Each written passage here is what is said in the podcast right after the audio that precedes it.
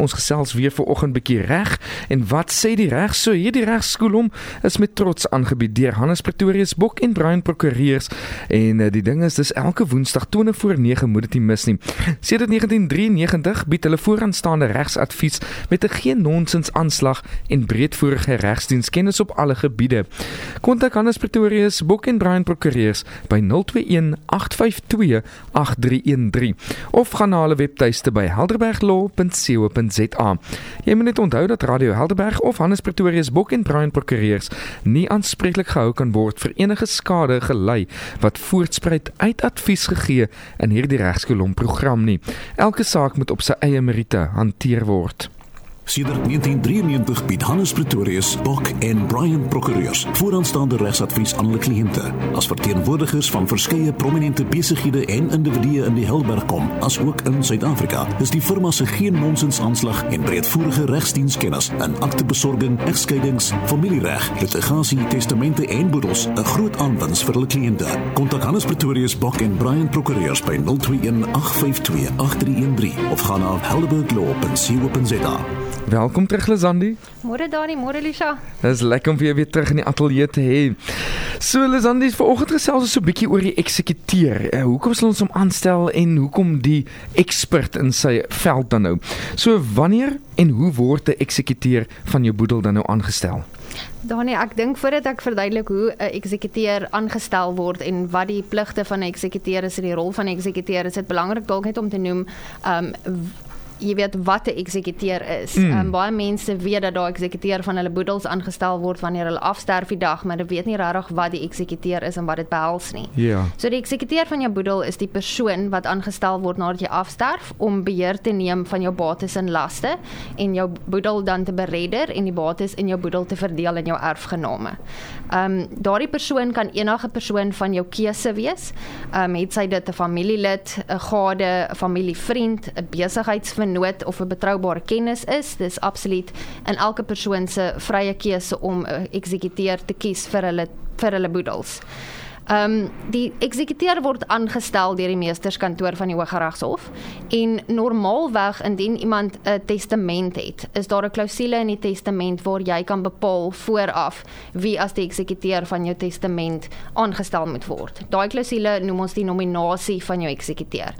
So wat baie mense ook die fout maak as hulle dink as die persoon genomineer is in hulle testament as die eksekuteur word daai persoon outomaties by hulle afsterwe as die eksekuteur aangestel, mm -hmm. wat nie die geval is nie. Dit, dit is slegs 'n nominasie.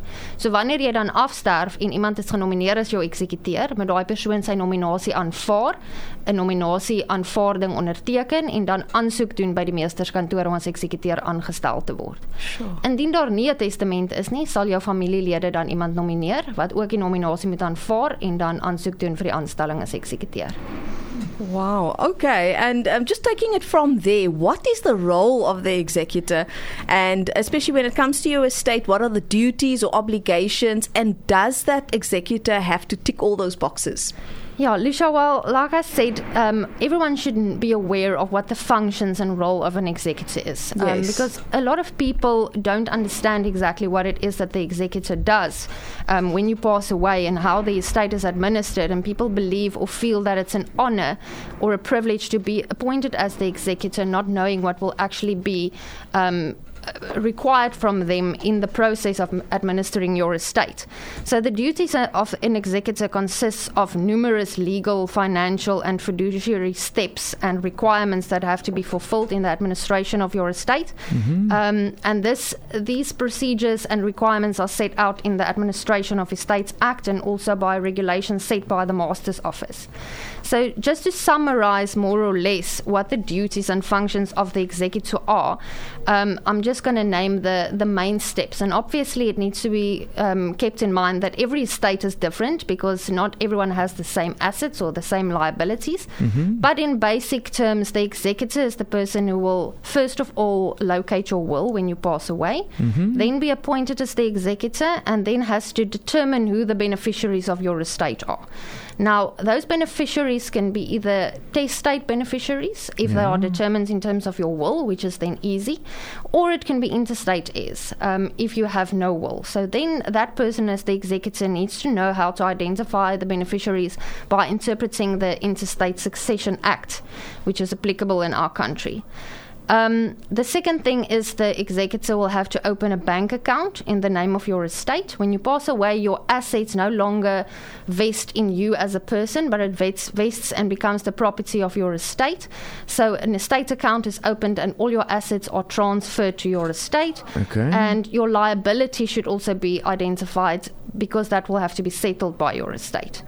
Um, Safeguarding of assets and investments is also a role of the executor. So, if you have investments, those investments need to be secured in the name of the estate. Um, insurance needs to be um, s- still kept in place, insurance cover over your assets until the estate is finalized and administered. Municipal accounts need to be paid, um, levy accounts need to be paid. Um, debts and liabilities, loan accounts that you may have had during your lifetime, those things need to be identified and has to be paid by your estate, which is then the duty of the executor. Um, your assets, for example, need to be valued um, because you know need to know what the value of your your assets are um, to determine if your estate is solvent or insolvent at the end of the day. Those are all things done by the executor, appointing appraisers to have valuations done for the property. Tax implications. Your executor has to comply with filing your tax returns up until the date of your, your death, Yeah. as well as your estate duty addendum that needs to be submitted to SARS to see if your estate is liable for any estate duty or capital gains tax. Um, your L&D account needs to be drafted. An L&D account is the account which sets out your assets, the value thereof, as well as the value of your liabilities, so that we can com- uh, determine what will be left in the estate to actually be distributed to your beneficiaries.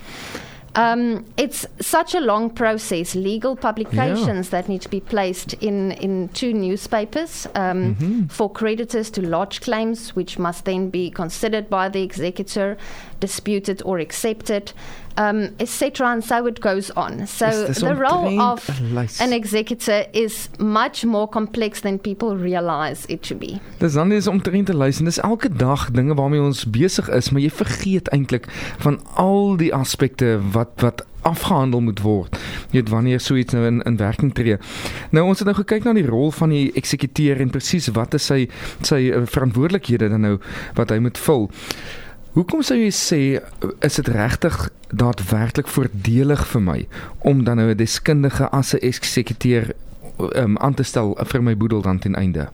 Donnie, weet ek dink die belangrike ding is baie mense wanneer hulle hulle testamente opstel of 'n uh, eksekuteur vir hulle boedels nomineer, Mhm. um, is geneig om 'n gade of 'n kind of 'n familievriend of iemand na aan jou aan te stel as eksekuteur want baie mense voel dat hulle nie 'n vreemdeling wil hê om hulle om hulle belange oor te neem en te weet wat in hulle persoonlike sake aangegaan het wanneer hulle afsterf nie. En dit Ja. is absoluut verstaanbaar.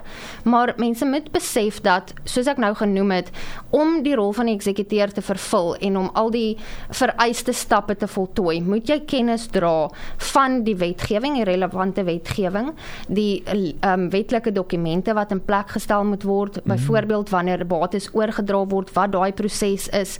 Jy moet genoegsame kennis hê oor die belastingvereistes, die publikasies wat geplaas moet word.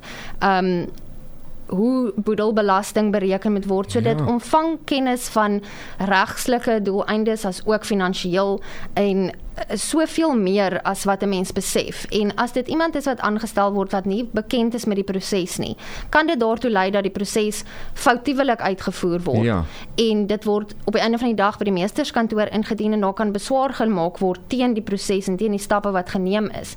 En mens loop ook die risiko dat die verdeling van die boedel op die einde van die dag foutiewelik uitgevoer word en mm -hmm. die eksekuteur kan op die einde van die dag in hulle hoedanigheid as eksekuteur reg reg regtelik aanspreeklik aanspreeklik gehou word. Daar kan regstappe teen die eksekuteur ingestel word en indien die proses nie korrek uitgevoer word nie, sal dit ook die proses natuurlik belemmer mm -hmm. wat nadelig is vir jou erfgename want Precies, hoe langer die proses ja. vat, hoe langer neem dit vir die boedel om afgehandel te word en eers wanneer 'n persoon se likwidasie en distribusie rekening goedgekeur word deur die meester, mag jou boedel verdeel word. So daar's gevalle waar erfgename vir vir baie lank tye sit sonder 'n inkomste of sonder bates of nie hmm. toegang het tot tot voordele wat hulle toekom nie omdat die proses belemmer word deur iemand wat nie weet hoe om dit uit te voer nie. So, definitief 'n lys van voordele en daarom het ons die deskundiges dan nou. So jy kan vir Lisandie Woest kontak. Hulle sy is en wel haar hele departement is daar so by Hannes Pretoria se Bok en Brian Prokureurs. Hulle nommer is 0218528313.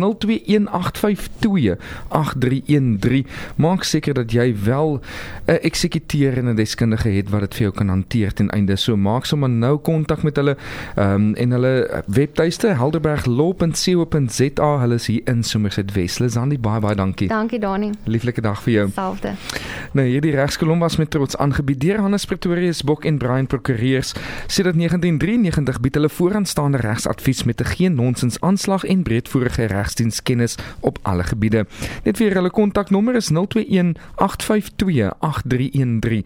Jy moet net onthou dat Radio Helderberg of Hannes Pretorius Bok en Brian Prokureurs nie aanspreeklik gehou kan word vir enige skade gelei wat voortspruit uit advies gegee in hierdie regskolom program nie.